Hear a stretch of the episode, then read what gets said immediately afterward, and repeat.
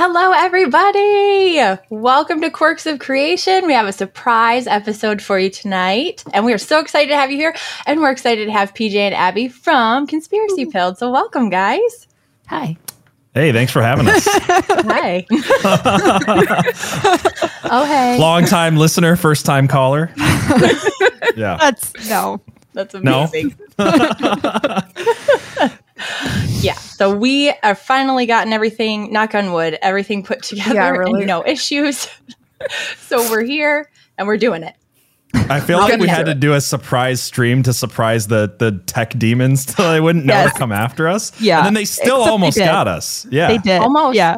It was crazy. Like, Abby had issues. My second monitor just like killed itself, allegedly. Right. So it's crazy. Did it hang itself from a tree and then shoot itself in the chest with a shotgun? In the back of the head. In the back of the head. Three times. Yeah. Yep.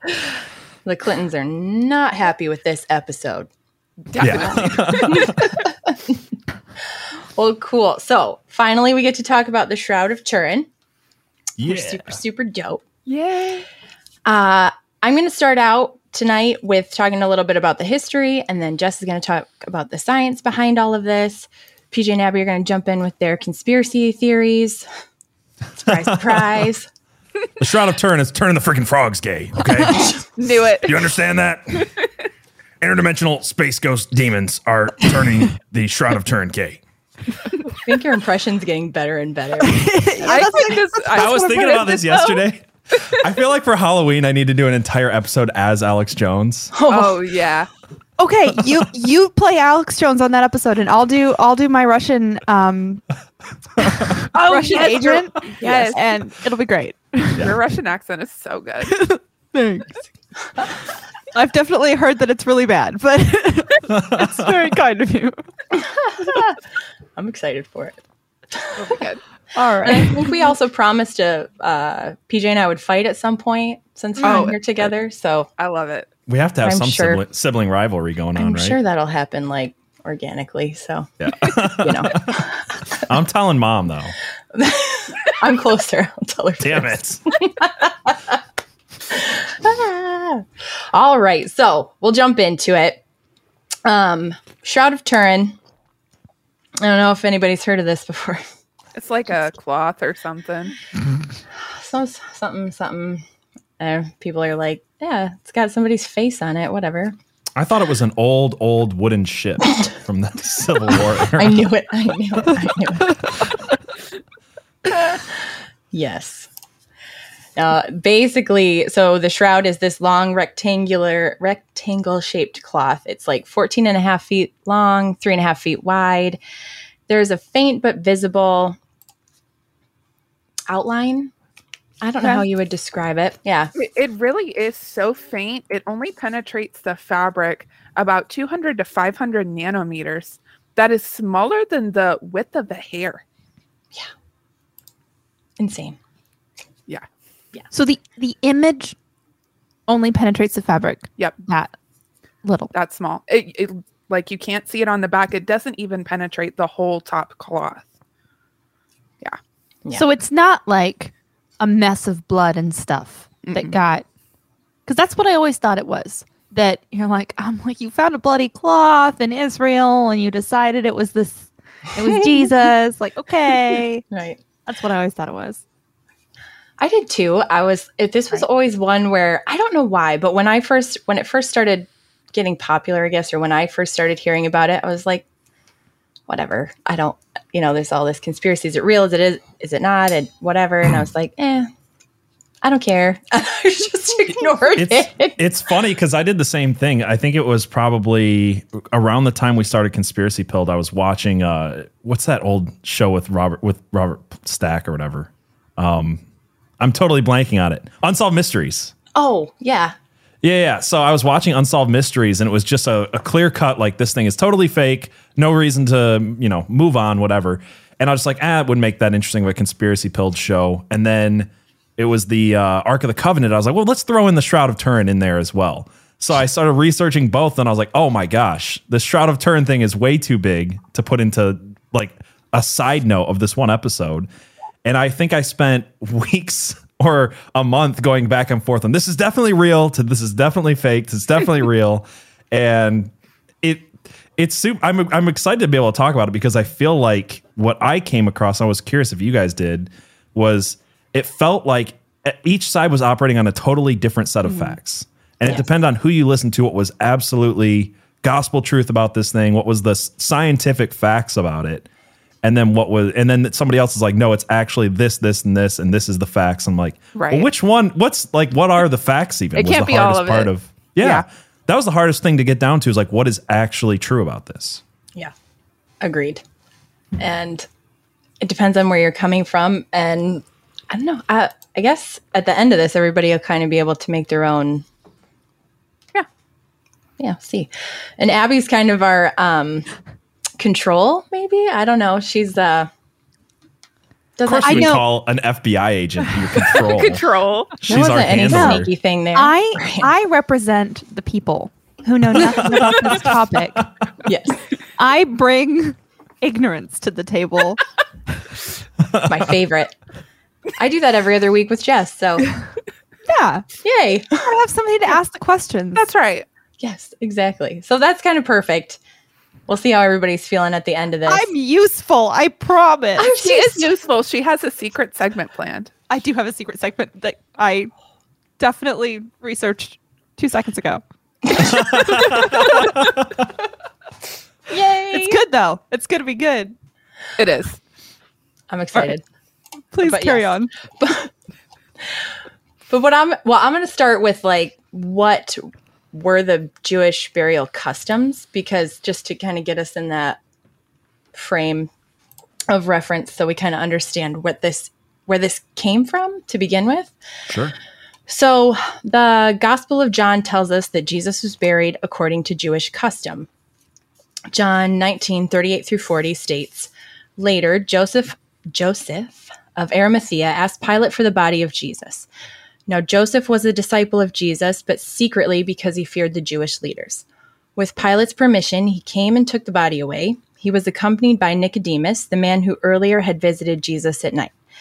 Nicodemus brought a mixture of myrrh and aloes, about 75 pounds. Taking Jesus' body, the two of them wrapped it with spices in strips of linen. This was in accordance with Jewish burial customs. So, we kind of touched on this in our last episode, Jess, about like top 10 biblical archaeological finds. And I didn't know much about Jewish burial customs. Again, one of those things you just like read over like, okay, cool. They put him in the tomb. Moving on. So at the time, basically, they would close the eyes and mouth. The body was washed with different fragrant oils, like it said, aloe, myrrh, and others. And after the body was washed, wrapped in cloth, and the body would then be carried from the family home to the family tomb, where immediate family members would lay the body in the tomb while everyone else waited outside. Sometimes they'd place personal effects in the tomb. There would be lamenting and eulogies given outside the tomb. Some tombs that they've found had like seating on the outside to just kind of back this up, but there would be 7 days of mourning for the family unless it was a parent, and that was a little bit different, but we won't go into all of that. It was just, that was the gist of what was typically done. Now, obviously not much of this was done for Jesus except that he was washed, placed in the tomb, the oils and so I think on. That's important to point out how this is not a lot of blood on the Shroud of Turin because he was washed before he was placed in the tomb. That was always my question. Mm-hmm. Yeah. Okay. That was also the detractors' point is they're like, well, look, it doesn't make any sense, the Shroud of Turin thing to be covered in blood. They would have washed him. They talked about the customs and things like that. And yeah, I mean, I mean, you kind of already hinted at this in the beginning, but it can't possibly be blood the way that it doesn't soak through. I mean, if it was any type of paint or oil or blood or whatever, it wouldn't just be a hair's breadth thick on the top surface of this thing. So I feel like that's interesting to just get out of the way is like there's this huge debate that happens between like this guy looks at it and it's definitely paint and here's the paint pigments which couldn't possibly be true. And then this guy looks at it and says, no, it's definitely blood. And I find that was the most confusing part of this to me is you got, like I said, totally different sets of facts. And the one fact that everybody agrees on is that it can't be either one anyway. Right. So that whole debate that went on for decades didn't matter. Right. Yeah. You gotta stay away from the important pieces. You gotta stay away from the scary stuff. Gotta find something else to talk about. Look away. Isn't this the case though that even in something that is talked about a lot, right? Mm-hmm. People talk about the red herrings more than the core issue that it turns on. That is what so much of this is, though, isn't it? Mm-hmm. Yes. Because I think we could sit here, and I know Jess will get into all of this, but we could sit here and debate back and forth all of these little things, but the crux of all of it we'll get to. But there's, there's the crux. Yeah. The crux. I'll leave now. No. We'll forgive you. That's why you're here. We don't know why she's here. Elisa's still trying to figure that out. It's like, yeah, that's why you're here, Abby. Yeah, that was it. No. I'm always trying to figure stuff out. So. But anyway... Oh, can I ask you a question, though? No. You said he was wrapped in strips? That's what it says. Or at least that's what the Bible says. Bible's particular translation, right? Right. That translation, exactly. And it's also different, written about differently in John than it is in the Synoptic Gospels, I believe, too. So, one of the things that I find interesting about the Bible is like the small parts where people are disagreeing, I feel like actually add to the fact that this was real people trying to recall, like, this is what happened. And there's like all the disagreements between any part of the gospel. It's always like these little things that could very easily be, they're not just copying off of the same thing, like telling the same rehearsed story. So there's that argument of, well, was it strips or was it an actual cloth? And I think it depends on which gospel you read, and somebody's maybe misremembering or mistranslated as in strips, but it's not clear that this was definitely the way it was done is the way I understand it, right? There was definitely like a mummy with strips is kind of how I'm thinking about it. Right. Well, there are three passages in the Bible that talk about it. Would you like me to read the comparisons? Sure. Yes. Okay. Yep. So I think the first one was already read a little bit. This is from John 19. Nicodemus comes and takes the body of Jesus by night, the myrrh and the aloes. So they took the body of Jesus and bound it in linen cloths with the spices, as is the burial custom of the Jews. To sort of defend the multiple cloths, there is a second cloth, which we'll talk about a little bit later, called the Sudarium of Oviedo. And this is thought to be the cloth that was draped over Jesus's head as he was taken off the cross to preserve his dignity and to kind of mop up a lot of that blood. So the second one is John 12:23.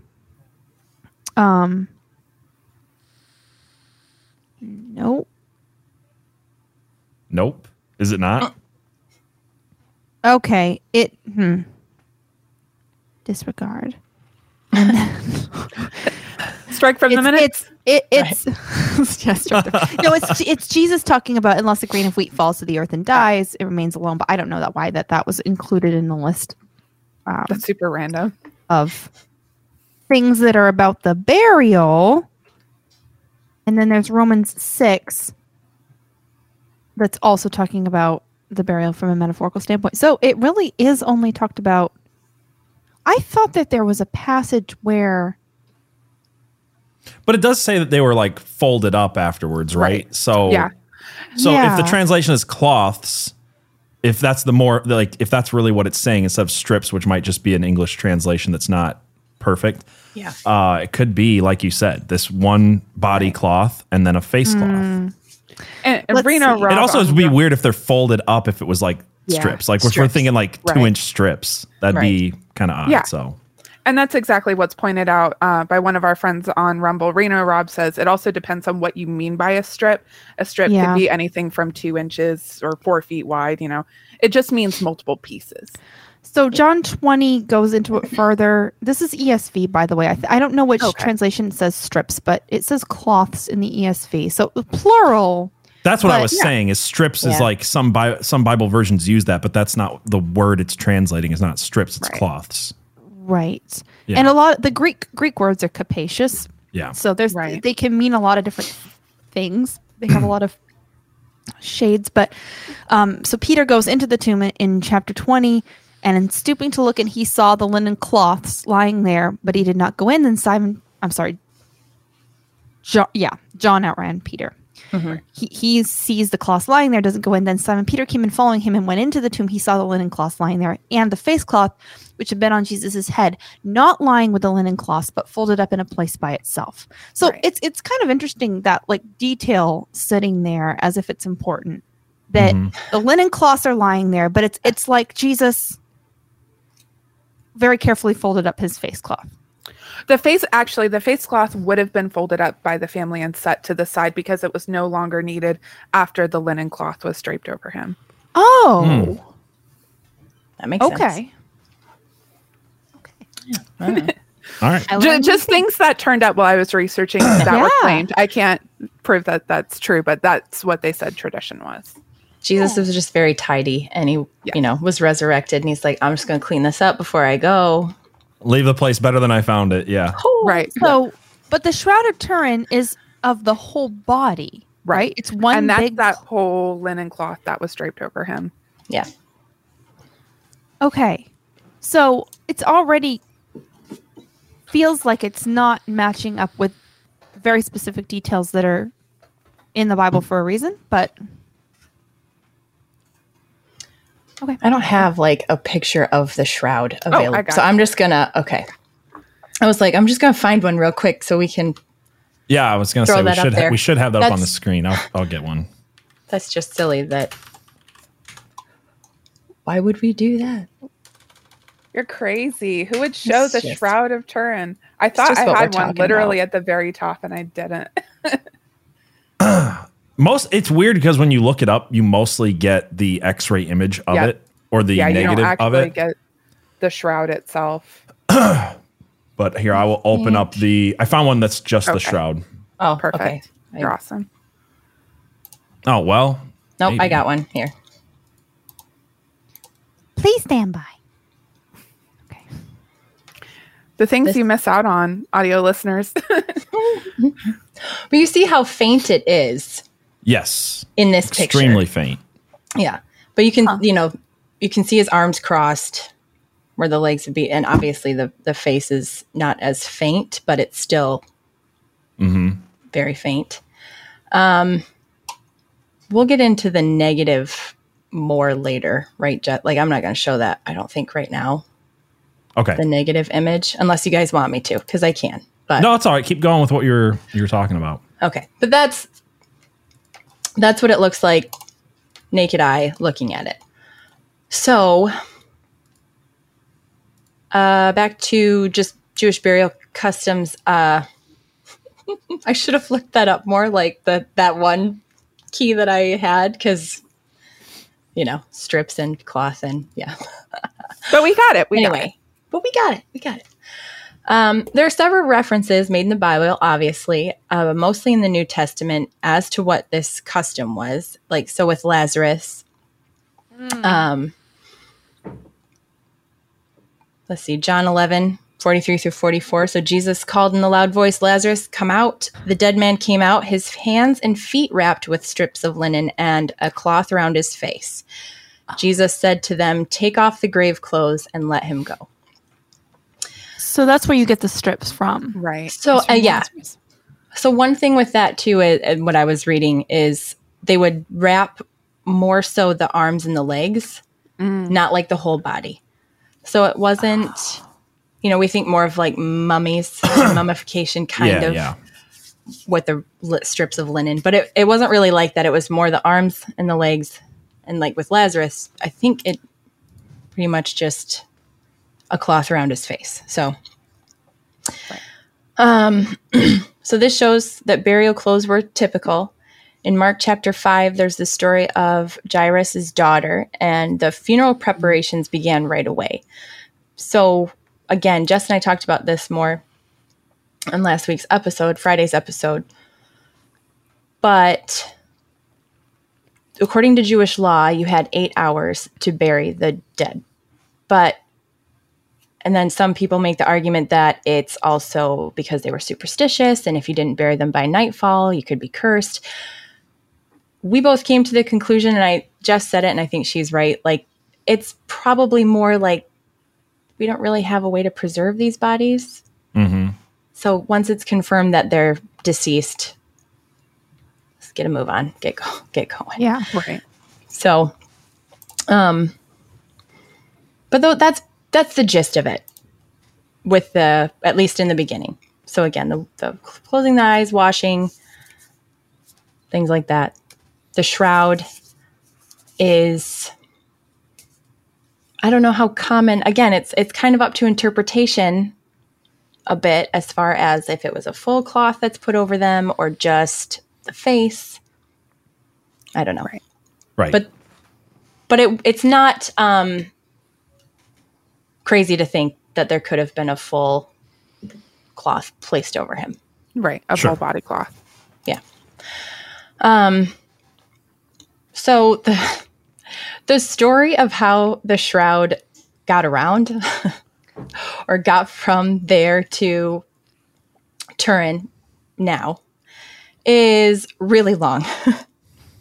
And I will try really hard to make this fast, but there are good points in here that to point out throughout this thing. So how did it get from Jerusalem to Italy? And also, could it have impacted the testing that they've done? Right. I think so. Personally, I think so, but we'll get into it.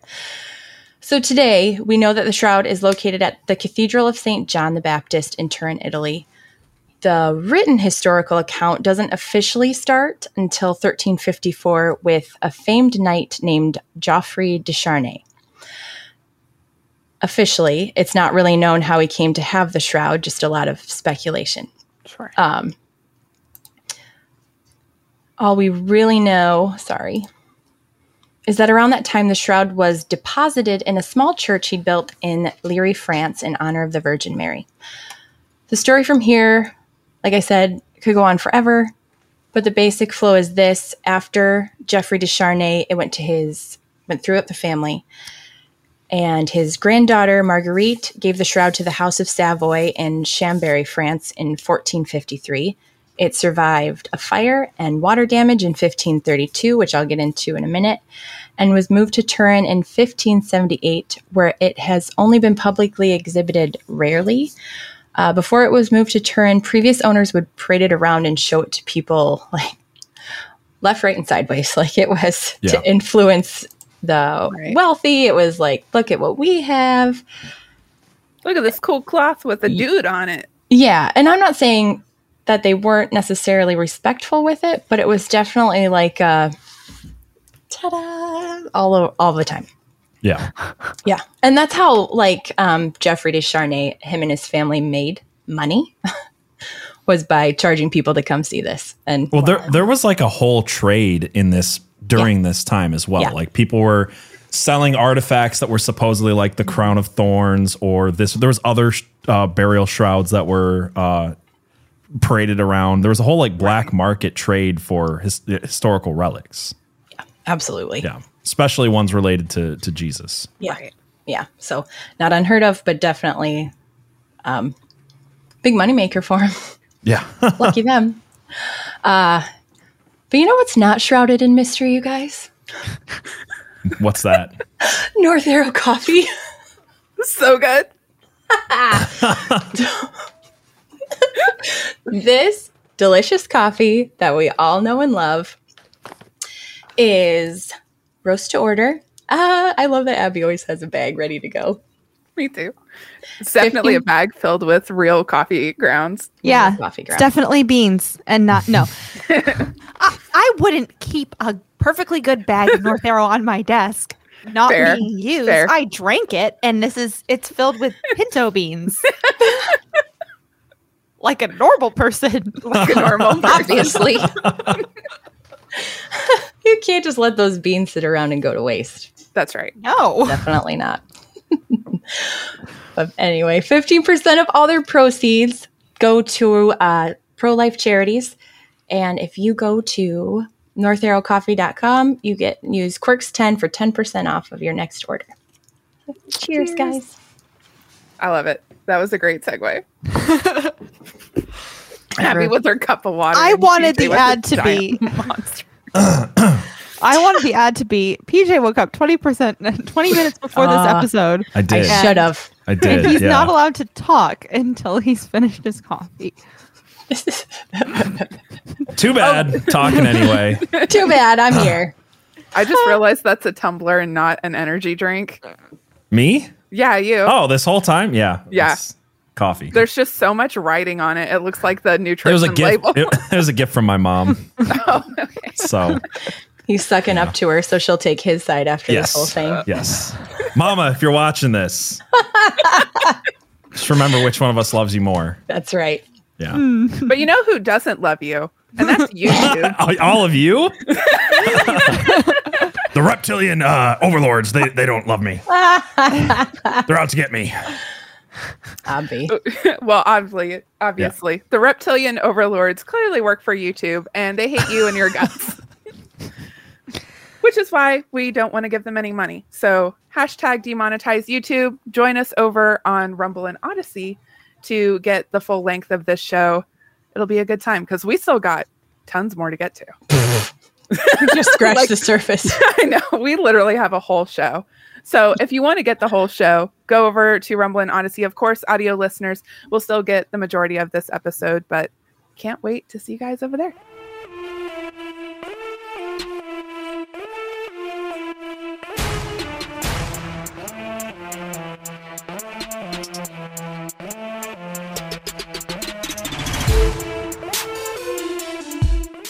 YouTube is possessed by the demonic spirits that in an orgy of blood rituals created Hillary Clinton. Go look it up. Google it. I'm not making it up, people.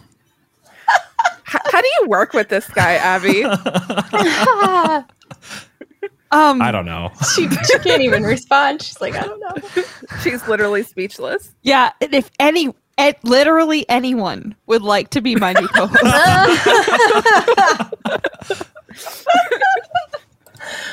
I think my golden retriever is looking for a job. I'll take him. There you go.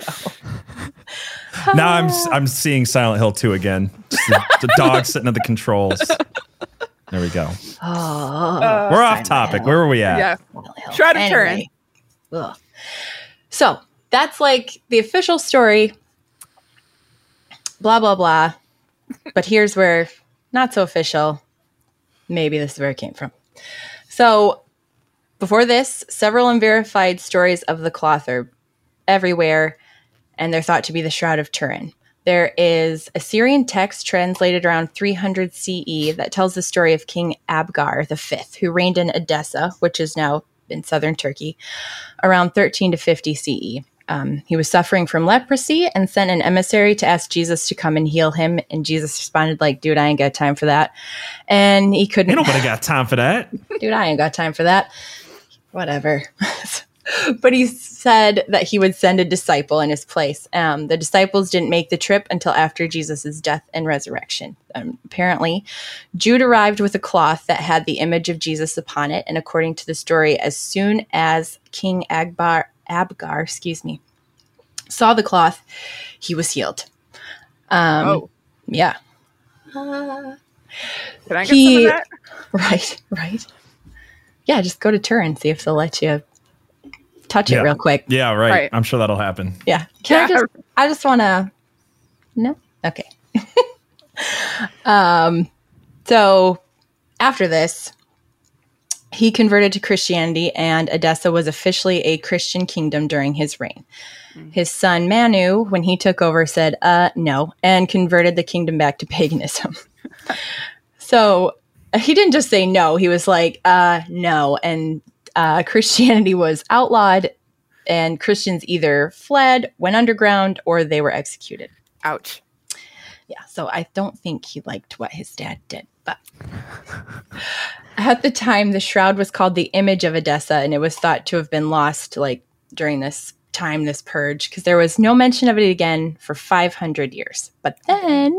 So quick question about those stories, whether they're real or not. They do predate 1350 though, right? Oh yeah, big time. Yeah. I just wanted to make sure because like there was talk of this thing before the 1350s, which is one thing that I don't think ever gets brought up in these shows. No. Okay. No, there was, you're right. That's like, a great point. Like the idea is just that in the 1300s or whatever, there was this black market trade and they're like, let's come up with ideas of this thing that probably didn't exist, but it actually does have at least some, whether it's the same cloth or real or not, there is at least some predating idea of it. Yeah. Right. Yeah. Again, this was around 50 CE. Yeah. So at least the idea of this has been around for a very long time. Can I point out why I think that's interesting though? Because if this is 50 CE or whatever, 50 AD, I hate using CE. I usually don't. I know. So if that's true, then this is another argument that constantly gets used for other parts of the Bible. Like people would have been around that would have been like, yeah, that's not how things work. There was no singular cloth, right? Right. Right. So I'm just saying if the story is around during the same time that they're burying people in a certain way, I feel like people would have said, no, it was 2-inch strips. Right. That's all I wanted to point out. Yeah, it would have been uncommon, obviously. And it would have been a weird enough story. People would have went, that didn't happen, right? Yeah. Right. Yeah. What, they just did that for Jesus? No, apparently. Right. You know, good point.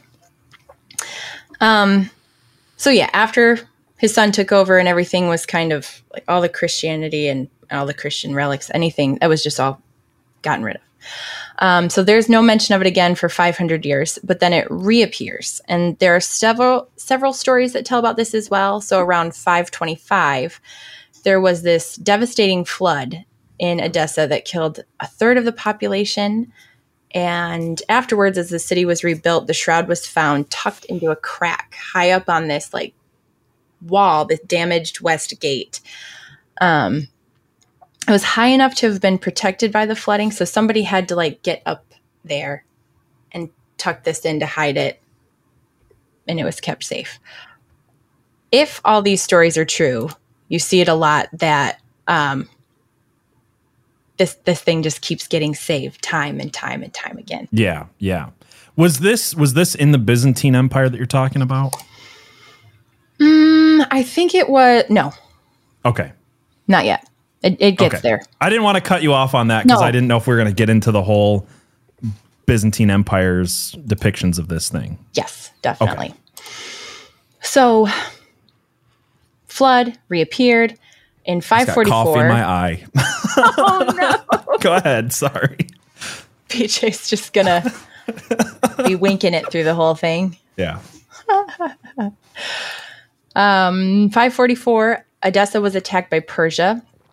One story says the shroud was used against the Persians, like they held it up on the gate, and once the Persians saw it, they just ran away, like they were terrified.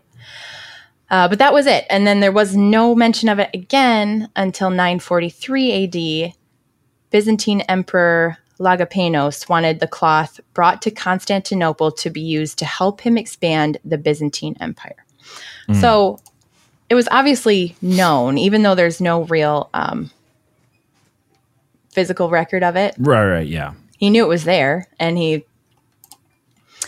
offered 12,000 pieces of silver and also offered to release 200 prisoners, as well as promising to leave Edessa alone during his conquest.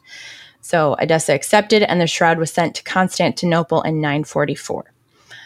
For 200 years, it was kept there and only brought out on rare occasions. I'll come back to the Byzantine Empire. I'm just going to get through this. So in 1204, Constantinople was attacked by France during the Fourth Crusade. Very little is said again, but what is said is that the shroud was protected by the Knights Templar, and this is super fascinating, but I didn't go in depth because there's so much to talk about. But it said the shroud was protected by the Knights Templar in the 11th and 12th centuries. There was a falling out between the Catholic Church and the Knights Templar. Pope Clement V went after the Knights, who continued to uphold the practices of the Knights, and some were burned at the stake. One of these was Geoffroi de Charny, who was of Normandy. He was actually the uncle of the other Geoffrey, who found this in his church. Gotcha.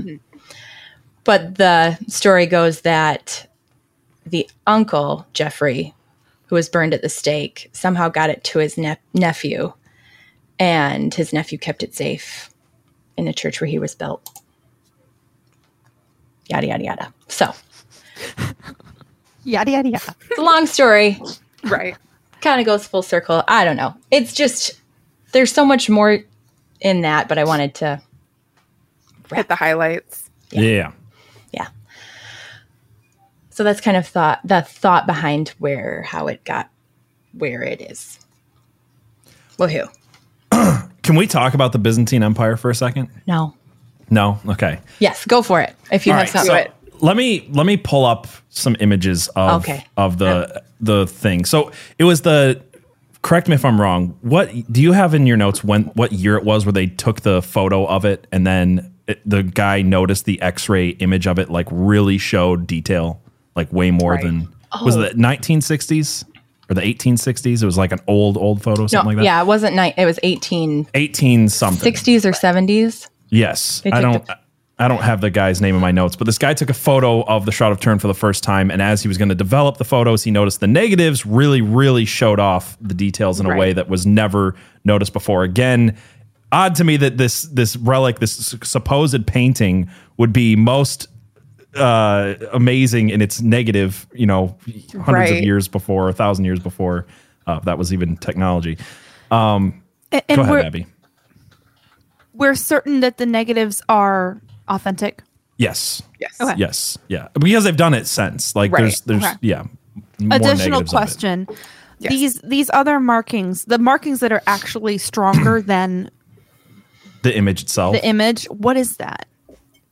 I don't know. Aging. Is it? It's been through a lot. It was in a fire at one point. Yeah. Like there's tons of stuff that's happened to this thing. Yes. And parts of it are actually blood. Which we'll talk about a little bit later. There are small patches that are blood. Yeah. So the image is not. It was Secondo Pia who took the first photo in 1898. Okay. So yes. So Secondo Pia took this photo. This is the negative image, and there've been people who have compared this to coins that were being circulated in the Byzantine Empire long time before this. Again, what they claim is the first story of the Shroud of Turin in 1350s. So this image is not perfect. Like there's like a kind of a forked beard. This is maybe not the best image of it. The hair is got like these things. Their eyes are a bit uneven. There's all of these normal features of humanity where it's not symmetrical and perfect. And also it'd be Jesus after being beaten to a bloody pulp. So that's not to say that he was... in the best shape when this would have happened, right?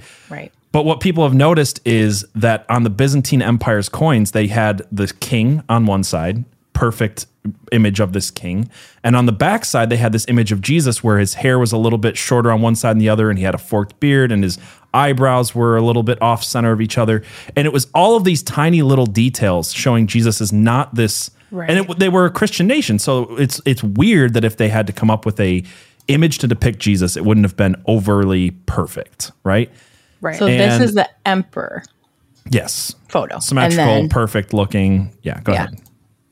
And that's there we go. That's crazy. It looks so close to what's on the shroud. People have pointed out that there are so many minute details that match the shroud that one or the other had to have been taken from that. So either the Byzantine Empire's coin was based off of the shroud. Wild. There we go. That's even better. Mm-hmm. It was based off the shroud, or the shroud was based off the coin. But again, then you'd have to get into how, and that's something to talk about later, how the shroud was ever created in the first place. So to me, it's actually a pretty strong argument just based on statistical data that like to have this many similarities between the two would have been impossible if they weren't referencing each other. If one wasn't referencing the other.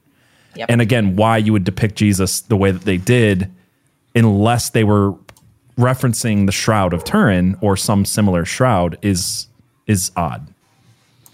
Right. Yeah. And I'm going to see if I can pull up one more. No, that first one. So I'm sorry. This one, just a moment. The first one that I showed is how they were depicting Jesus. Okay. So that's how they were depicting Jesus in other cultures or in the Byzantine Empire before. in the Byzantine Empire. And what is crazy about this whole story is that was just before they would have gotten the Shroud. Like I had and then it changes to look exactly like the Shroud. Yes, and then it changes. So after they get the Shroud, if that story is correct, which this all adds up, then it would have looked like this. Then it did look like exactly like the Shroud. It did, yes. That's so that was crazy. Before and after they would have gotten the Shroud again, according to that story line. Yeah. Right. So, yeah, I think that's so cool. Yeah, that gives me goosebumps. That part, it does. Like, yeah. Because if it's a Christian empire, if this is your God, why would you depict him as imperfect? Right. Unless you were referencing something. Right. Because they didn't. They never depicted kings like that. They're never like, oh yeah, well he's got a wart on his nose, so let's. He looks like he's been punched in the eye. Yeah. Right. So. Nope. Always tried to make him look their best and young forever, kind of a thing. Right. And that was very Roman, but still same idea. Right. So there was that. That is fascinating, and I do think it lends credence to again the storyline. Yeah. The stories so often get left out of the debunking of it. You know what I mean? Yes. That the only reference ever was in the 1300s. There's never any, which just isn't true. You could say that there maybe they're referencing a different shroud or whatever. It's not proof it's the same. But say there's no reference of a shroud, of a burial shroud with his image on it is not true. Is not true. No, it didn't just magically spring up as an idea in 1350s. So yeah.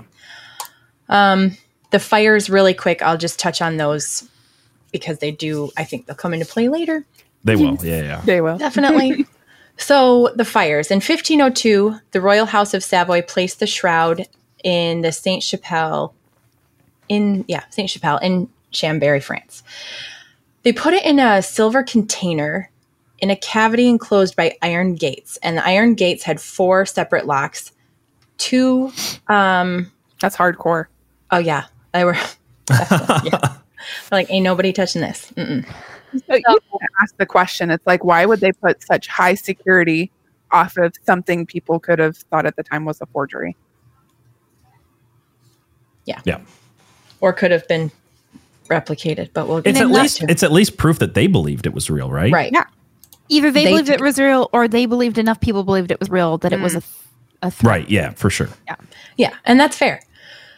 They had 4 locks. 2 keys, were in the church, and then 2 keys were given to the House of Savoy for safekeeping. Makes sense. So it was there for 30 years, but then in 1532, a fire broke out in the chapel. Priests were absolutely frantic because they knew that, if they didn't get to it, it was going to be totally destroyed. So they're like calling around for a locksmith. Call the locksmith. Yeah, I was thinking that too. Yes, I knew it. Somebody tell me the movie reference. Go ahead. I swear. Someone in chat will get it. I hope so. Locksmith. Abby definitely won't get it. So I don't get it. So it's not just you, Abby, tonight. You're not alone. Obscure movie quotes. Anyway. But finally, the locksmith came, and they pretty much just shoved him into this burning building. Like, you got to get in there. Jeez. Get in there and get this out. And he does, which is incredible to me. Yes. Swim hook. Got it. Robin Hood Men in Tights. Yes. Go ahead. Okay. Sorry. Good job. So they rushed in there, and again, like, you want to talk about pressure, like this building's burning around you. I can imagine the Mission Impossible music playing in the background of this. Yeah. Exactly. Dun, dun, dun, dun, dun.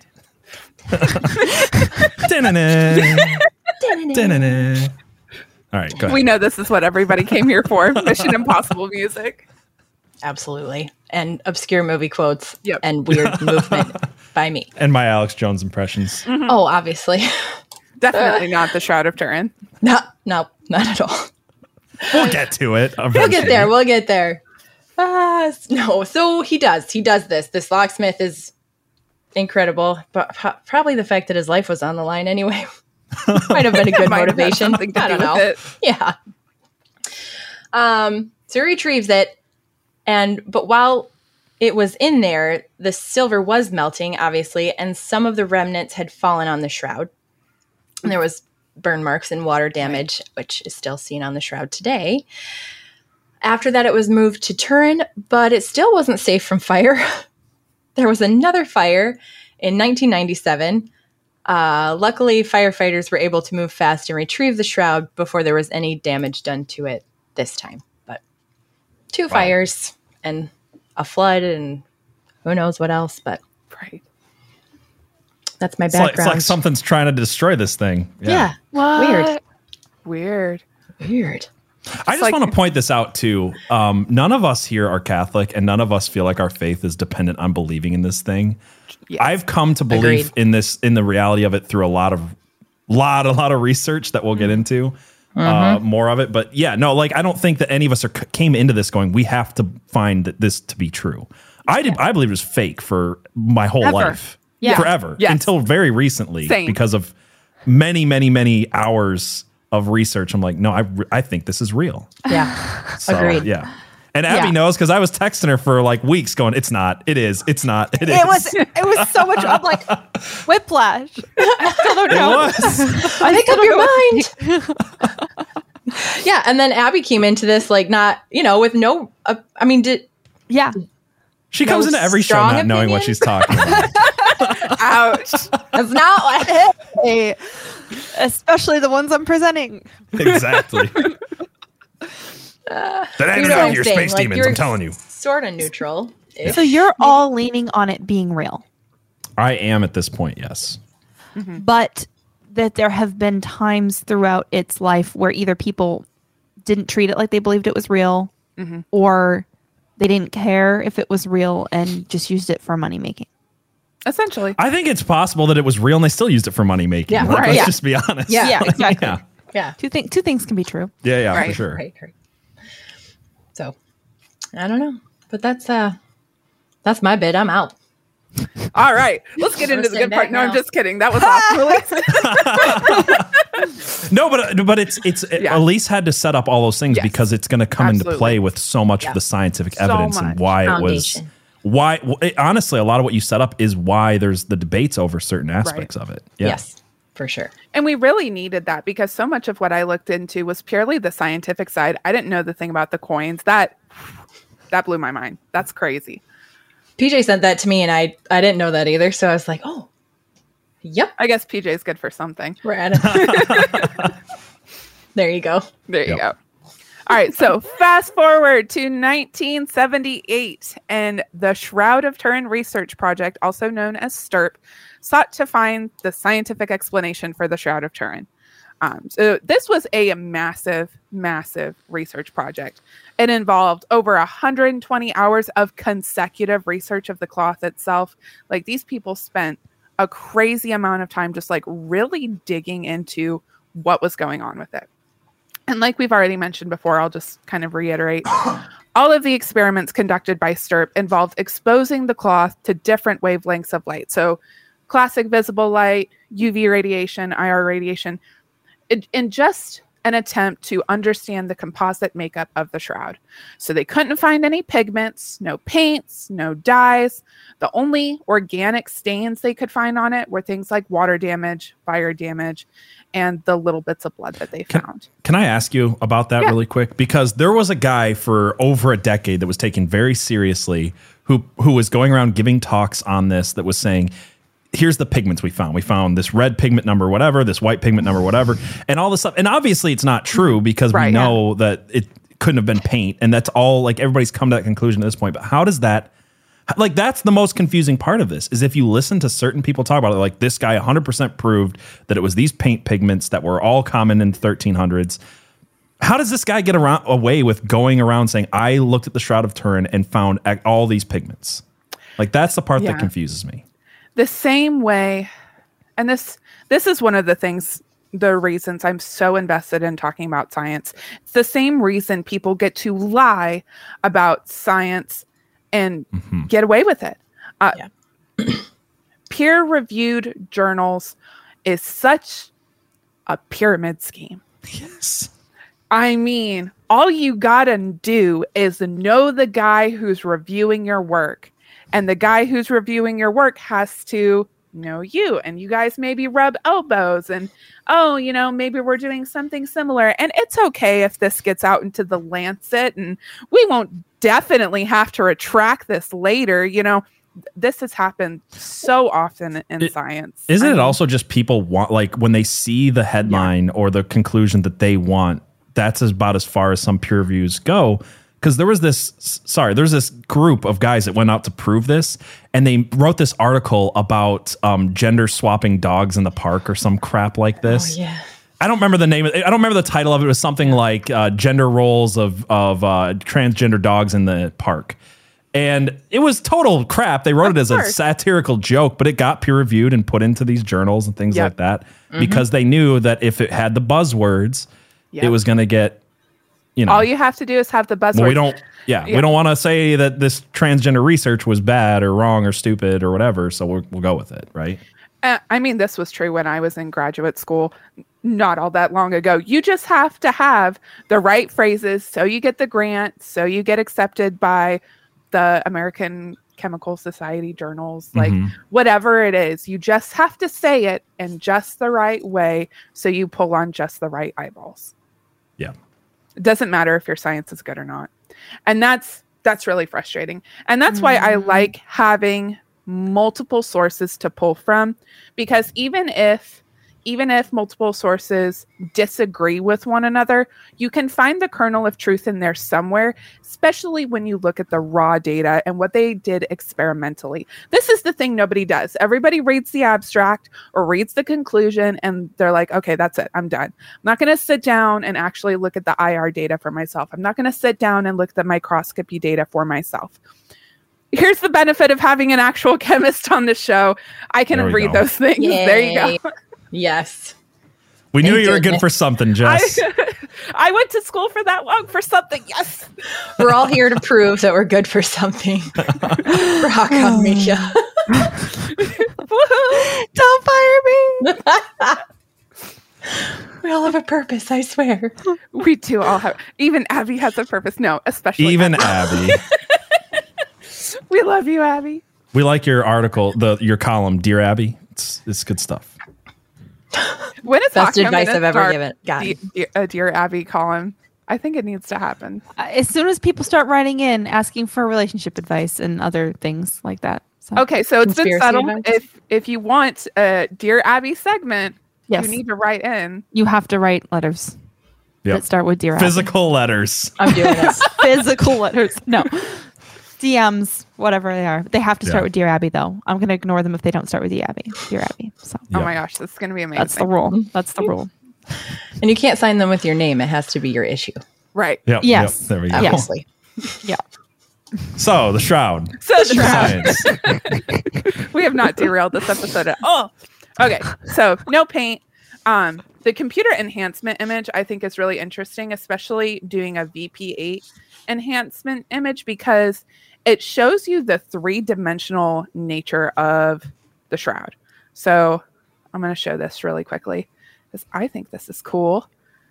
I mean, that doesn't look like a 2D image. That looks like a 3D image. Wow. You get so much detail out of that. I just think it's got a lot of depth in it. Like, if an artist painted this, I would be like, that's very well done. Well, absolutely. Good job. Right? So how do you get a 3D negative image? Oh, sorry. We'll get into it. No, yeah. How do you get a 3D negative image from the image we see on the shroud? Painting on a cloth. From an old painting on a cloth. Well, you don't, because... You just don't. That's not possible. You just don't. That's my scientific take. You just don't. Hey, you know what? That's better than most modern science today. So, yeah, I mean, they did have to use a VP8 image analyzer to show that. So they did have to use some high tech instrumentation to show that. But when you perform the same experiment on like paintings, you don't get that kind of information. So I think it's really interesting that they could only get that information from the shroud. Yeah. So that's a cool thing. That's pretty awesome. That's pretty awesome. Well, that's pretty neat. That's pretty cool. So we do have clear evidence that the shroud has been in direct contact with the body, which explains certain features like the scourge marks on the forehead, as well as some different spots of blood. An X-ray fluorescent study demonstrated that there's no significant high atomic numbers of elements except for iron that appear on the high concentrated blood patches. So basically what that comes down to is we said this already, just want to reiterate it with like some scientific backing. The image itself, like the outline of the man, contains no iron. Only the little patches of blood contain any traceable amounts of iron. Remember, iron is found in blood. So that's pretty helpful and conclusive. And again, this is one of those things that came up in multiple articles. So I feel pretty good about that. And so the argument that the image is the result of an imprint of dried blood is just, that's not, we all know that's not what dried blood looks like. Right. Well, that was, again, this was the contraction, right. the argument, the pro-Turin argument back in the day was this is blood. And then everybody's like, yeah, that's not what blood looks like. No. Right. Well, it would be easy to test for too. Exactly. Right. Yes. It's an easily falsifiable claim. Yes. Yeah.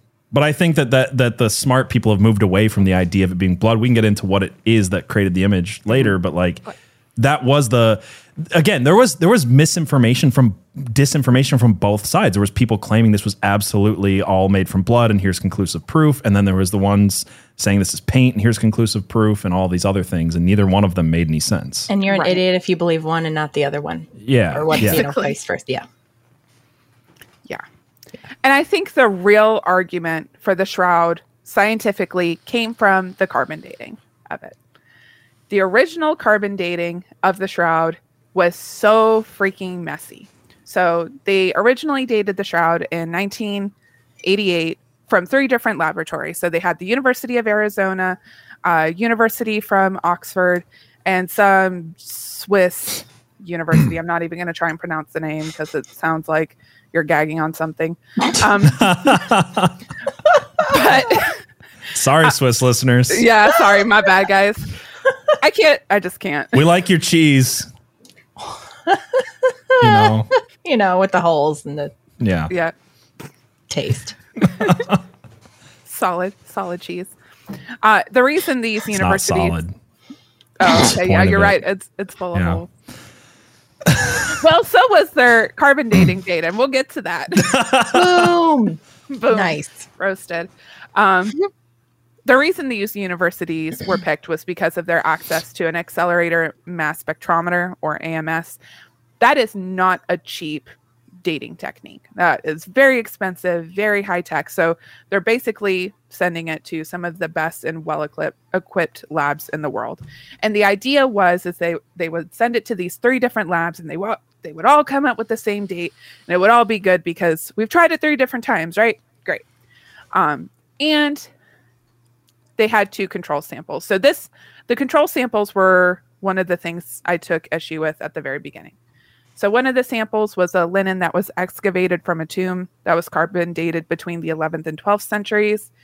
And they justified this as a control on the basis that the Islamic embroidered cloth pattern and the Christian ink inscription of this linen match that time period. So they didn't actually know the date of this. Yeah. Okay. Yeah. I didn't know that part of it. I didn't either. Yeah. So don't like that because that's not super verifiable.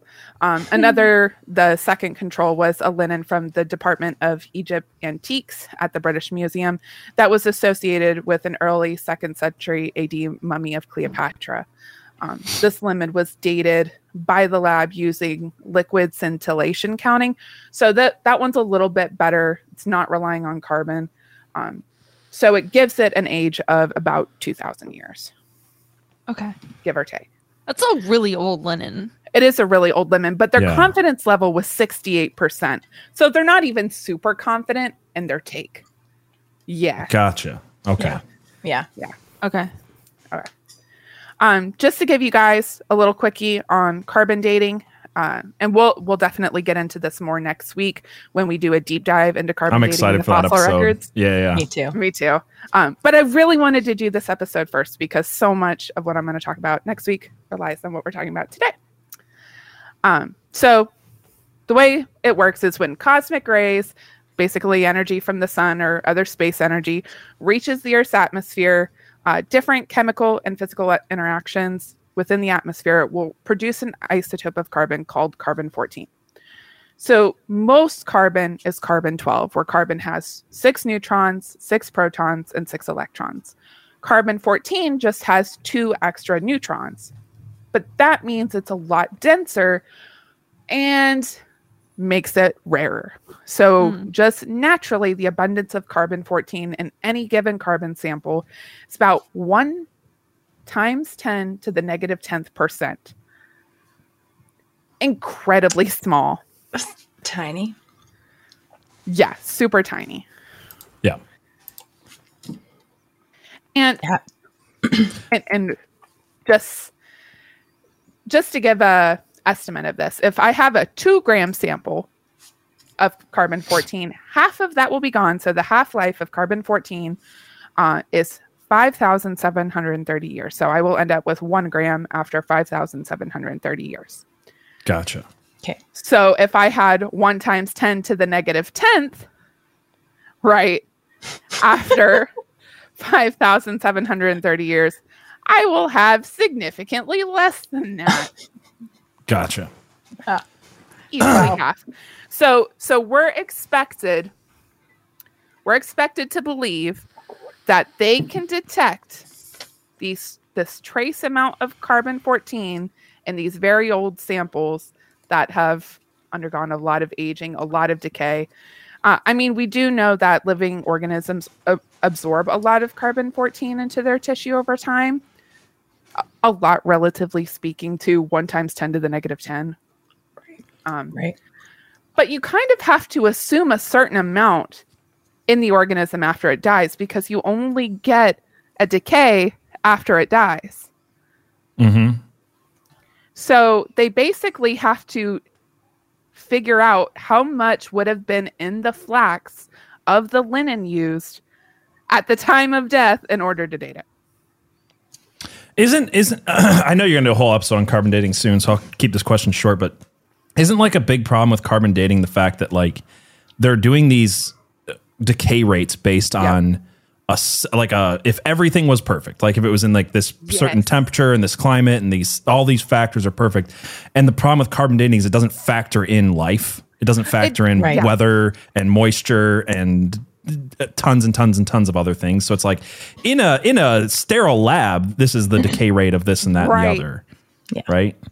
I love that you point that out, because the people who are all worried that the sun monster is going to kill us because of carbon dioxide, if you have elevated levels of carbon dioxide in the atmosphere, that changes the amount of carbon-14 in the samples that you're analyzing.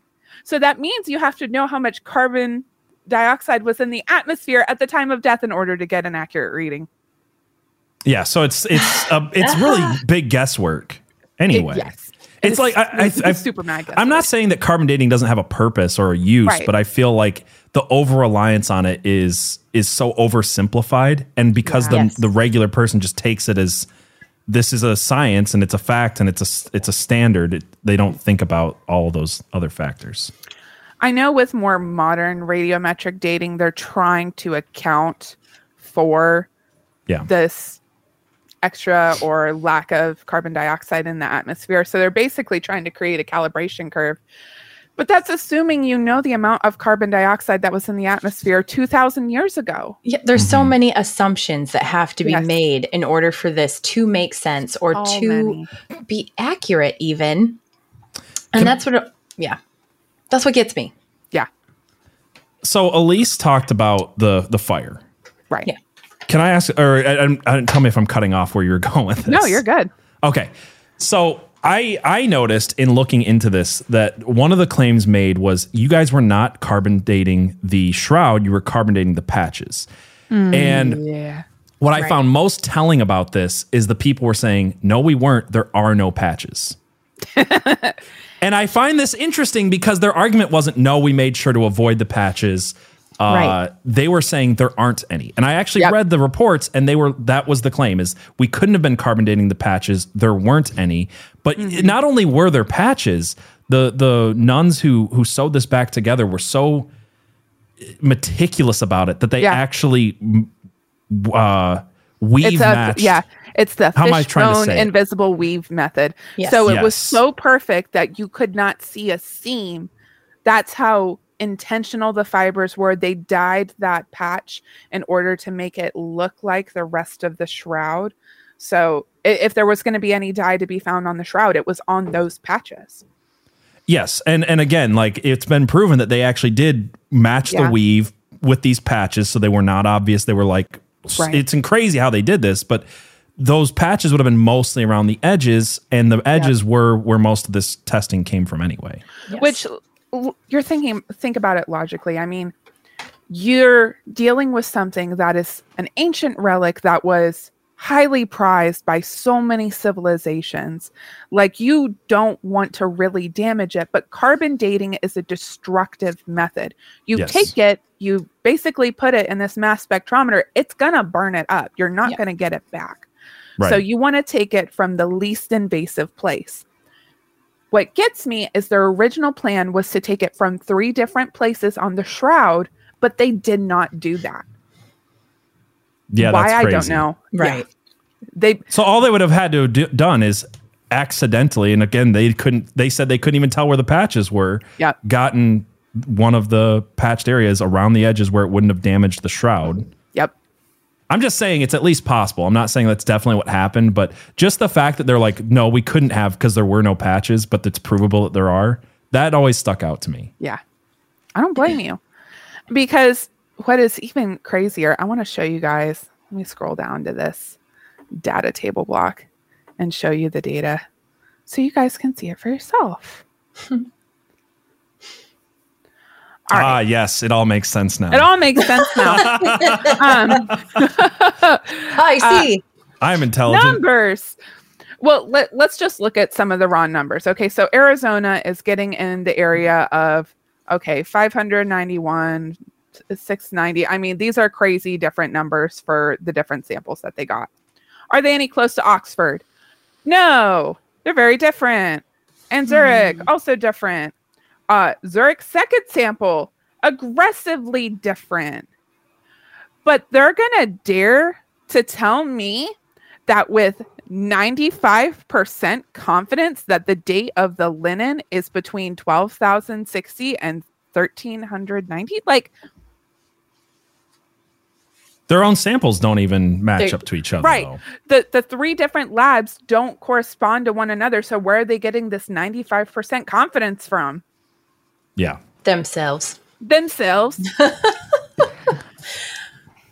Yeah. So, and again, rather than just being like, it's inconclusive. Well, that's the problem. I'd rather people were just honest on both sides of this to be like, hey, this, we can't tell. Like, at least say that. I don't know. We don't know. But they won't. That would be more acceptable. But like you were saying about the headline, when that headline came out in the 1980s, like, Shroud of Turin disproved, not the burial cloth of Jesus. It's a fraud. It's a fake. It was made during medieval times. That's all people cared about was the headline. Yep. Doesn't matter that the samples are wildly off from each other or the labs are wildly off from each other on conclusions. Nope. Yeah. Yeah.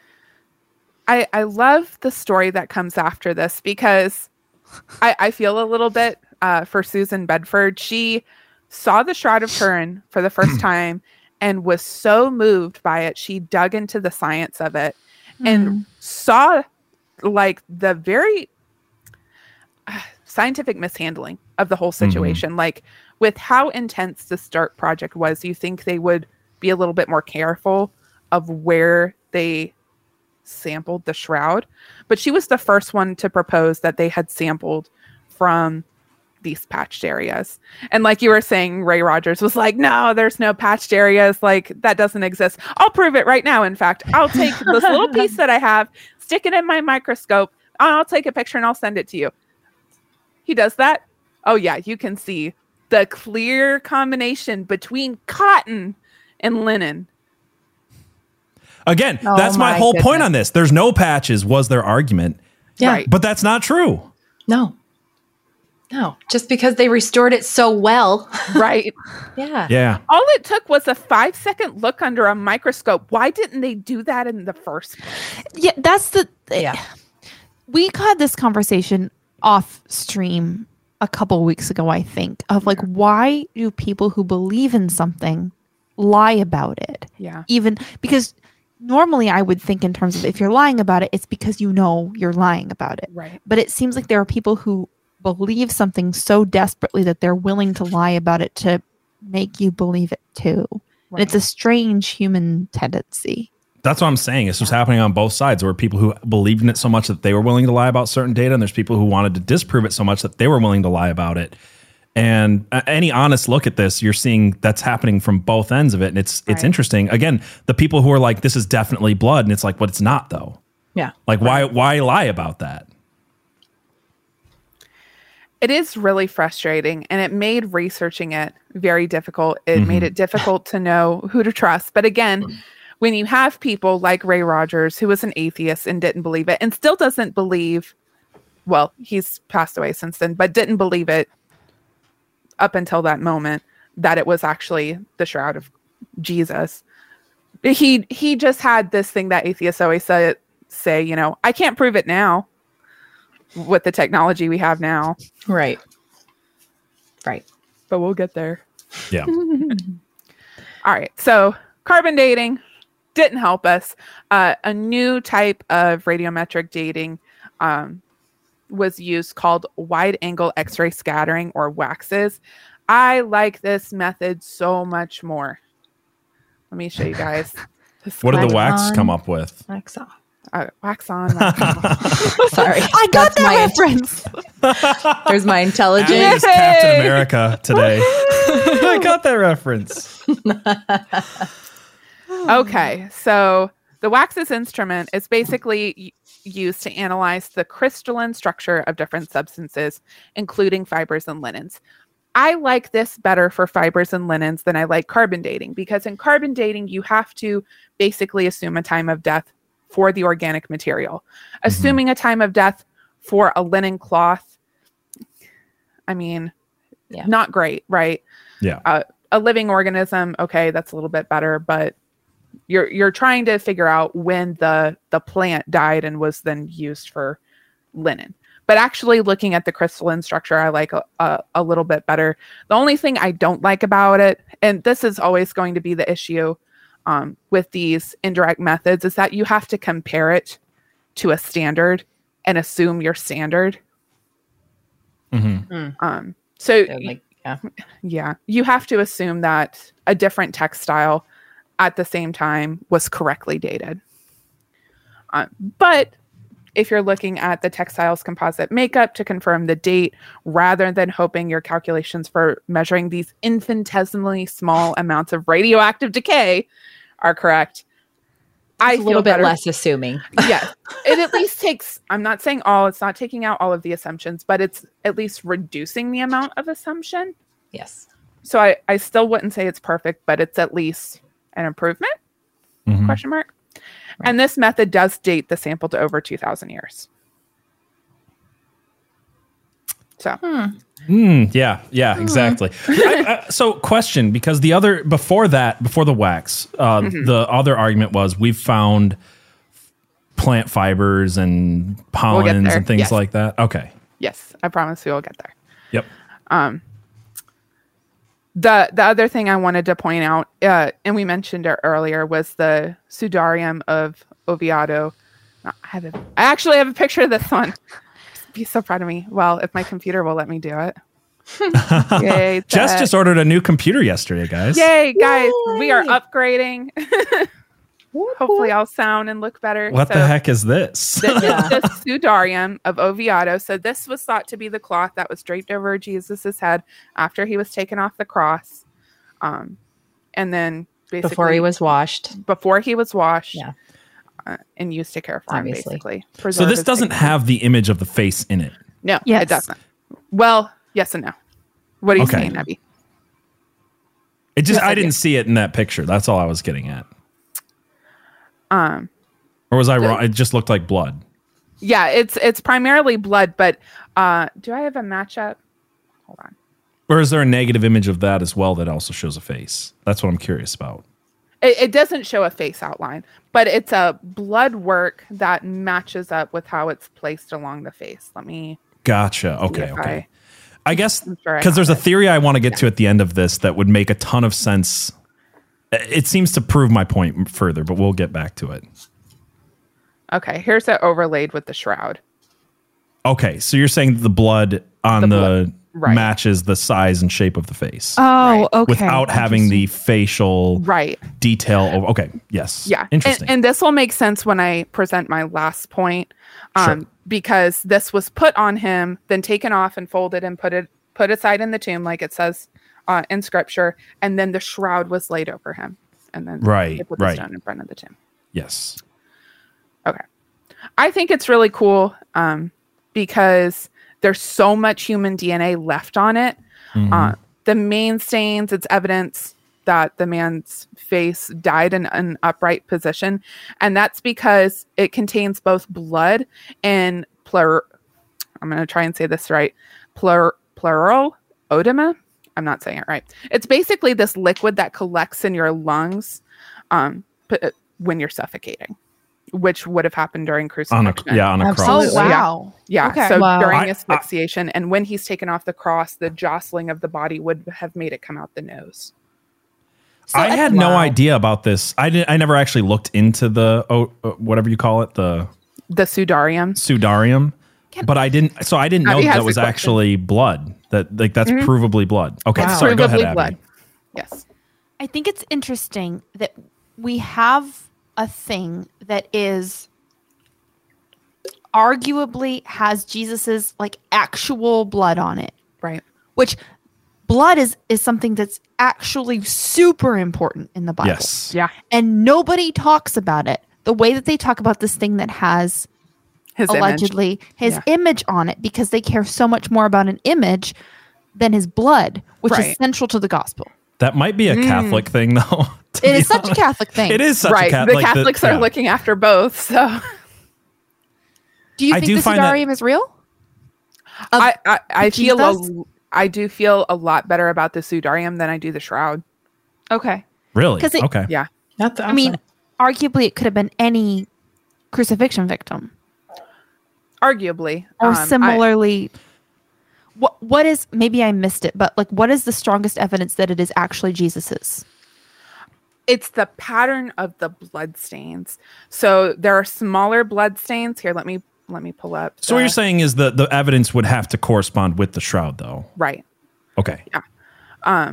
It definitely corresponds with the shroud. So you have the main stains. You would not get this with a typical crucifixion victim because there are smaller droplet stains that would have come from the crown of thorns, as well as these other very symmetrical stains, right? A typical crucifixion victim is not going to have all of these extra wounds on the face that we know are clearly documented in scripture. Gotcha. Yeah, this is the one part of this aspect I never looked into because I just assumed it was bunk, the whole thing. So yeah, that's interesting. It is conclusively AB blood, which is the most common type of blood of the Jewish people at the time. Oh, interesting. Okay. I thought that was interesting. Yeah. The length of the nose, which the that extra fluid came out onto the Sudarium has been calculated to be 8 centimeters, just over 3 inches. This is the exact same length of the nose on the shroud. Exact same. That's all right. Amazing. I want to put a pin in part of this that I really want to get to, but I know we have to set up something else first. But we do. So remind me. Okay. So yeah, it appears that it was placed on the face, right, to absorb the blood.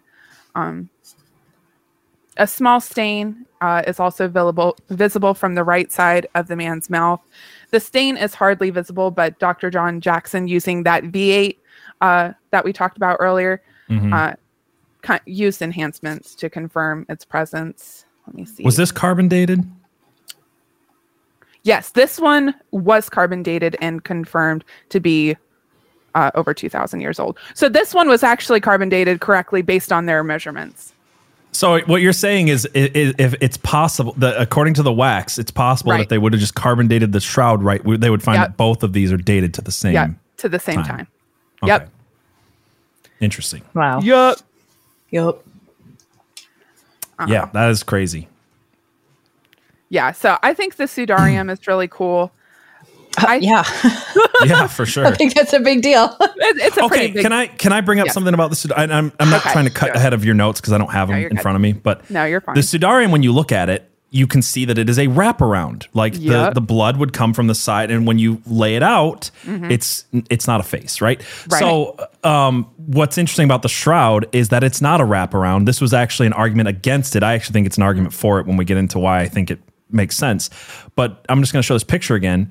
There's no wraparound. This is a picture of a face. Yeah, it is not like if it was blood, if the argument, and again, it's not even the argument anymore, but if the argument is if it was blood, it would have had to have come from wraparound. And when you laid it flat, the ears would have been like, 2 feet apart, right? Way There's no wraparound. This is not blood that would have come from someone that was wrapped over. Right. It is an image, a picture. And sorry, I just think that's important, but also it is. So like that was an argument against it that it's not a wraparound, therefore it's not blood. But the thing that it's always got to me, and I think the thing that first made me go, this has to be real, is that they can't recreate this thing, right? Or am I wrong on this? No, I'm not trying to cut ahead of you, but like yeah, we're gonna get to it, but no, they can't recreate it really. And that's the crux that I was talking about. Okay.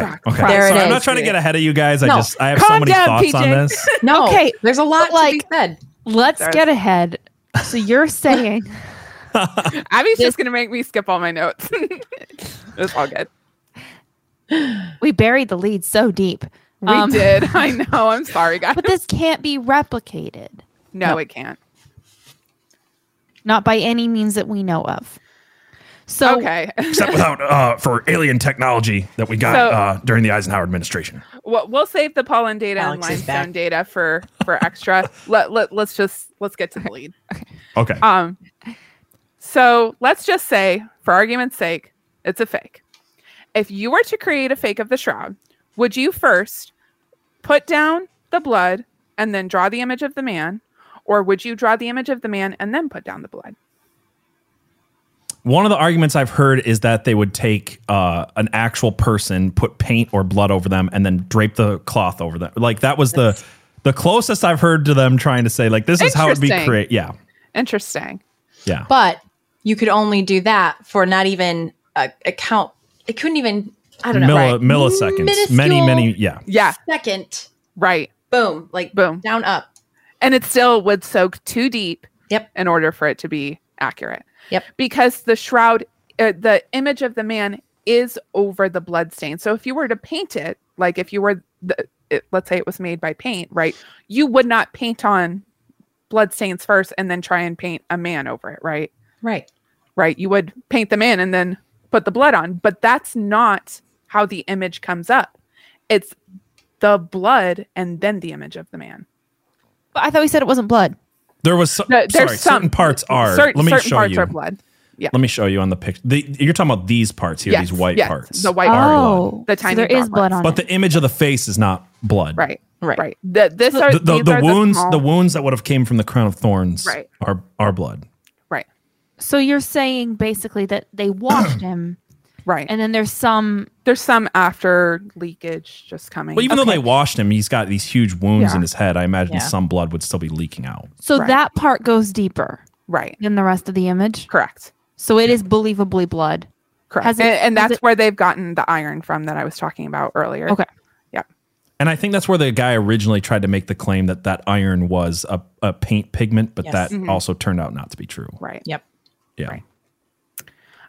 So Father Francis Frank Dalton, one of the foremost experts, and I hate saying experts, but it actually applies in this case, for the shroud, basically claimed this, right? That the blood was underneath the image of the man. I didn't believe this at first, and so I dug into it, and there are paper after paper after paper, just confirming the fact that the blood came first and then the image of the man, which I think is really important. Right. Because if it's a fake, I mean, that's hard to do. Even if you're thinking, oh, they laid the guy down. And there's a man, I don't know if you have him in your notes, who's made a career out of trying to duplicate this. Yes. And he's been doing it for decades and decades and decades. And he's come up with these crazy techniques using modern technology even that cannot get this done.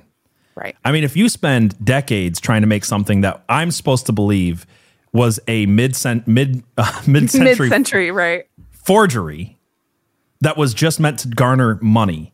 Right. That this is where it really changed my mind on this, right? Is I agree.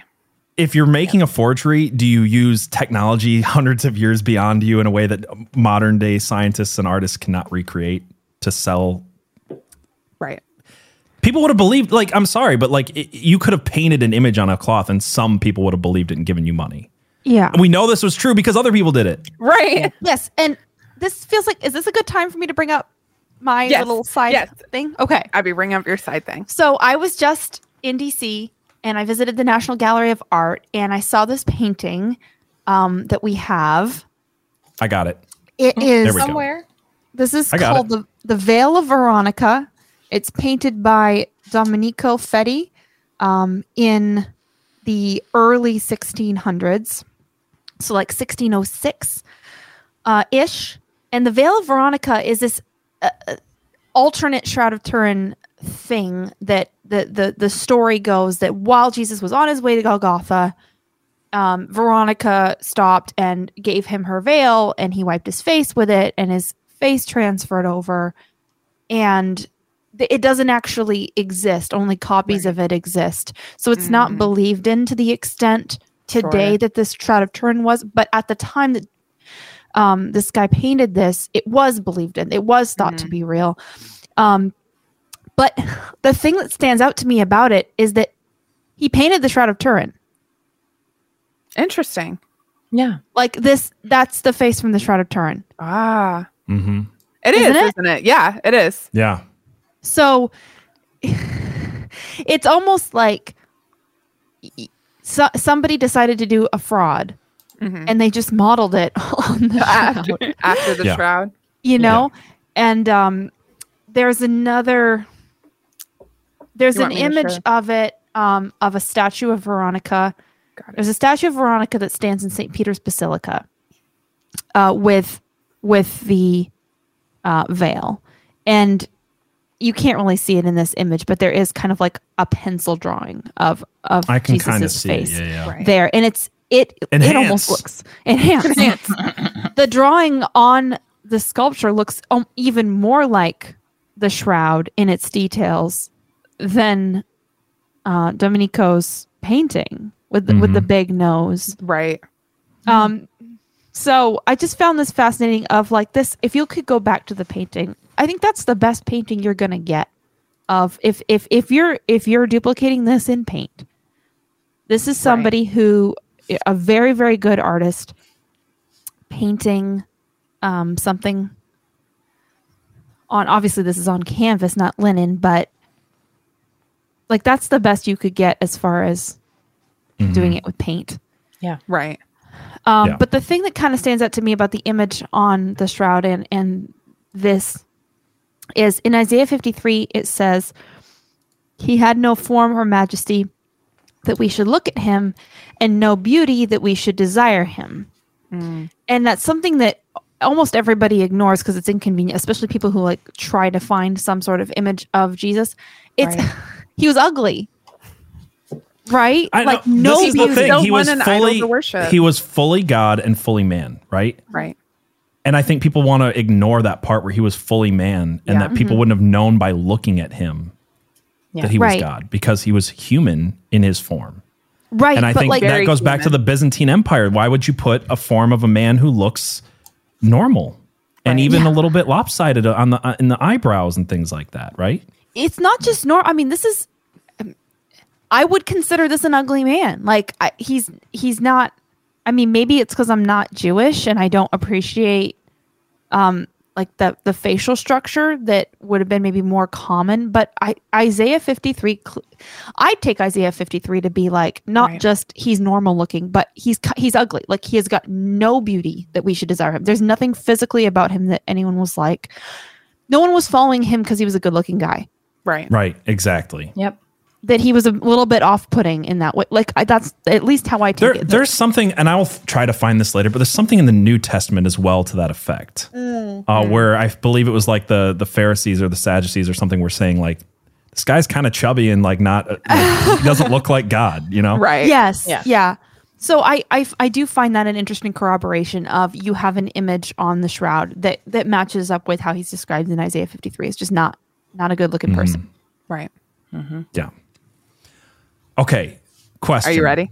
Yeah, okay, unless you were ready to go ahead. You ready for the big reveal? Yeah, yeah. Oh, no. Yeah. Okay. So if it's not paint, it's not blood. What if it's light? That's where I want to go with this. Good. Yeah. Okay. So we know that there's no chemical that could possibly be the culprit, right? Any type of chemical, be it blood, paint, anything else, would have seeped deep into the fibrils. No sweat, lactic acid, whatever could have created such an image. And I mentioned at the very beginning that the depth of this image is about 200 to 500 nanometers into the cloth. Not even a whole fiber of the cloth is imprinted with the image of the man. Remember, this is smaller than the width of your hair, right? One strand of hair. Yep. All right. So microscopic examination reveals the man's image, and the resulting yellow to be found on those very superficial fibers, right? Only light could be possible to create such an image. And this is the thing they have been able to do to at least recreate the stain, if nothing else.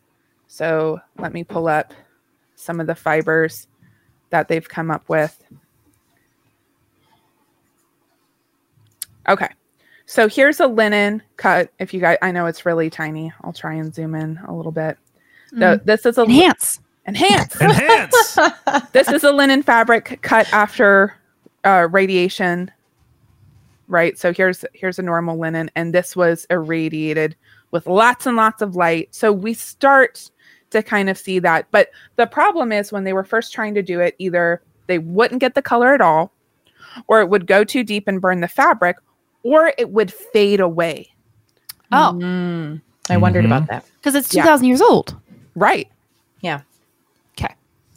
Oh, like the coloring would fade away. It would go back to the image would still color. Be there. Yeah, the image would disappear, which I thought was really interesting. That's interesting. It's very interesting. All right, this would explain how you get that three-dimensional perfect image. Right, we see it so clearly when we get that photonegative image. Yeah. So let me pull up another one.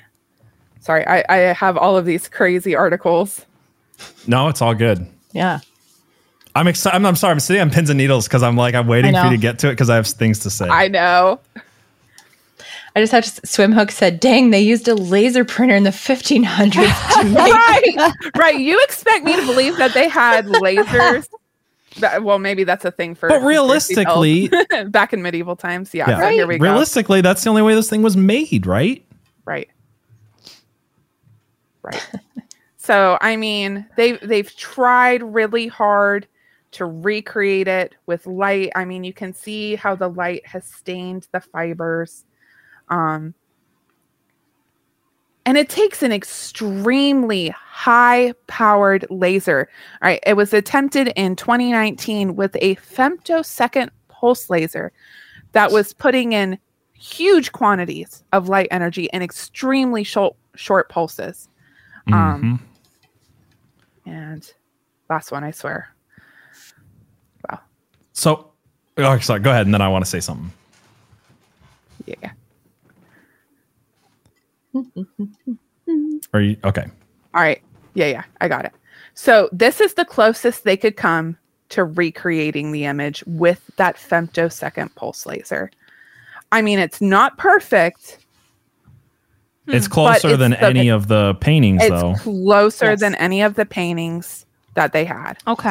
So to sum this up, what I have read is that in order to get the image the way that it is on a cloth like that, lasts is that depth is all that, it would take a light brighter than the sun for less than a millionth of a second hitting this cloth. Correct. It would take 34,000 billion watts of energy to create such an image. For less than like a millionth of a second, like this insanely short time. Insanely short time, right? Just for comparison, here's the Dallas Cowboys stadium. Yep. Mm-hmm. Yep. And this is how much light they're putting out, like crazy amounts of light, right? That would not be enough. Yeah.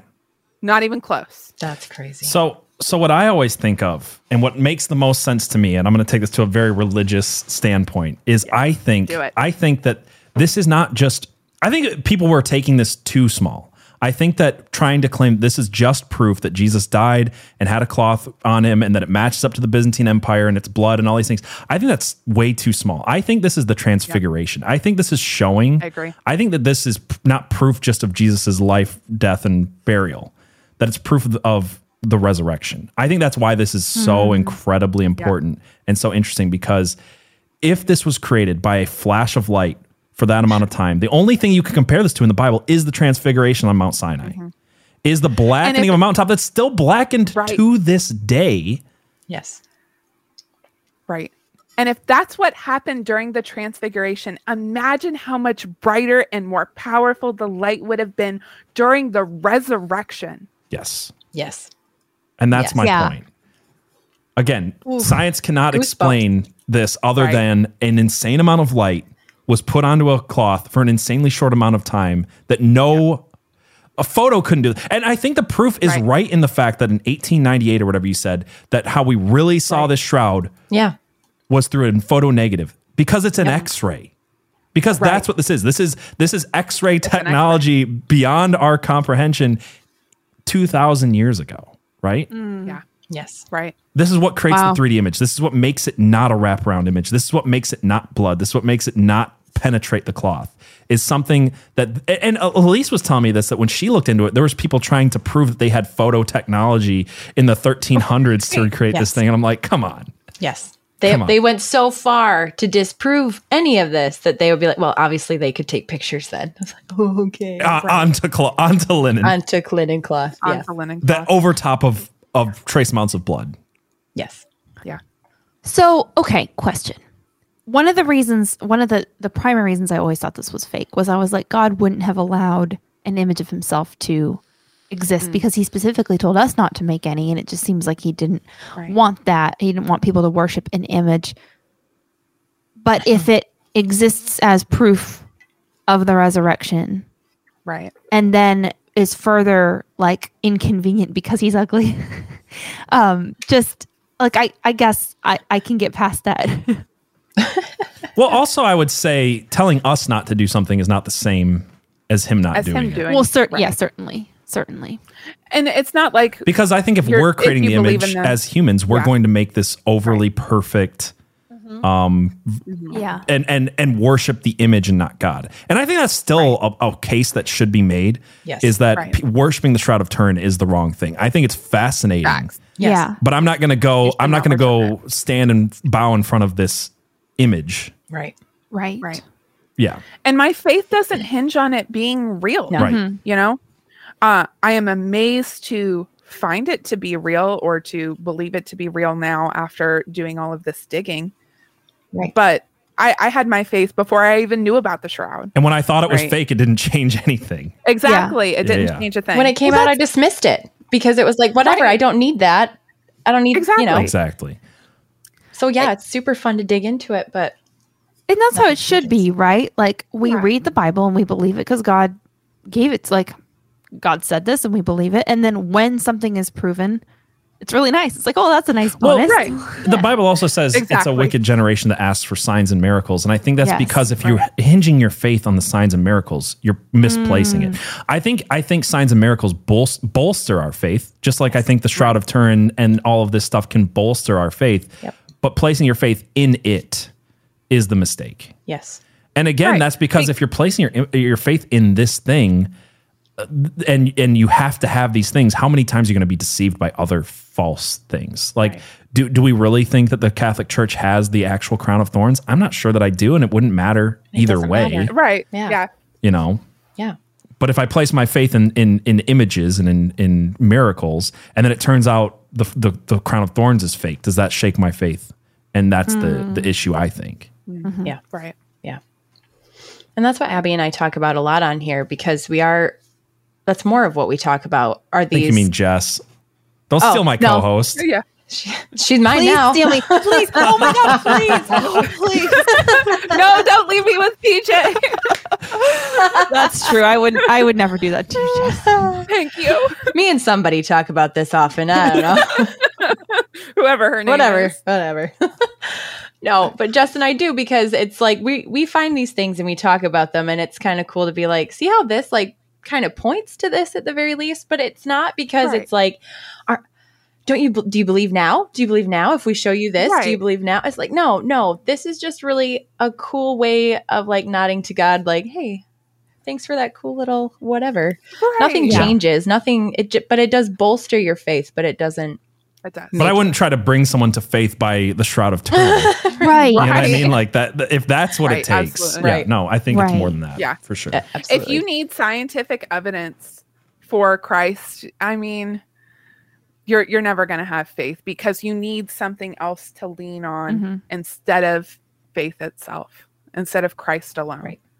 Yeah. You have to have you have to make a conscious choice to overcome your faith in the thing that you're already believing in, because it's not faith versus logic as they like to believe. Yeah, science is a faith in and of itself. I mean, look at carbon dating. Yeah. You're basing everything on so many assumptions that at some point you're taking something on faith. Yeah. So you have to choose what you're going to believe in. Right. Swimhook actually gave us the energy and speed that I was kind of just going off the top of my head. It was actually 1.21 gigawatts at 88 miles per hour. Okay. Nailed it. Nice. Is that another reference Abby won't get? More reference. What is it? Is that another reference that you won't get? 1.21 gigawatts at 88 miles per hour. I thought I did, then maybe I didn't. What is it from? It's Back to the Future. That's what I thought. Okay. I did. I got it. I totally did. Yeah. You say that now that I told you. You made me question myself. I was like, yeah, I got it. And then you made her doubt, PJ. Yeah. How could you? Yeah. That's my job. It's making her doubt herself and then mansplaining it to her. Yeah. Boom. That checks out. Well, there are two more pieces of scientific data that are kind of fishy, and I'd love to cover, but I think it'd be good to cover it with just our friends over at Rumble and Odyssey. Okay. Sounds good. Let's do it. Thank you guys so much for being here with us tonight. It's been super fun. What's coming up on Conspiracy Pilled this week? We don't know. Okay. That's totally I'm just fine. Kidding. What are we doing? DJ's like deer in the headlights. No, I'm not a deer in the headlights. My audio cut out when you asked me, and I had to go in and fix it real quick. I'm thinking about covering Nazi UFOs. So yes, the we're going to be talking about the alien technology that was given to Hitler in the 1930s. So it's going to be fun. Yeah, I love it. Sounds amazing. Awesome. I can't wait. Yeah. For Quirks this week, like we kind of teased, I'll be talking about carbon dating and the fossil record, some of the sacraments of science. Super excited about that, but we needed to do this first. So thank you guys for showing up today, making this happen. Yeah, thank you. I'm glad we were finally able to get this episode out. Yeah, me too. Surprise. It's been a time. Around the demons. Mm-hmm. Also, don't forget our Locals community is launching this week. We're going to put out our first episode of Quirks or Quacks. Oh, Lisa and I are going to sit down and look into some TikToks, Instagram reels, see if they're legit or not. And because tonight was such a special bonus, we are doing a special. Get a 1-month free trial in our Locals community by using code SHROUD. One night only, guys. So go to quirksofcreation.locals.com. to get a 1 month free trial over at our Locals. We'd love to have you guys there. Yay. Yay. Do it. So excited. Yeah, do it. That's where the cool people are. I'm there.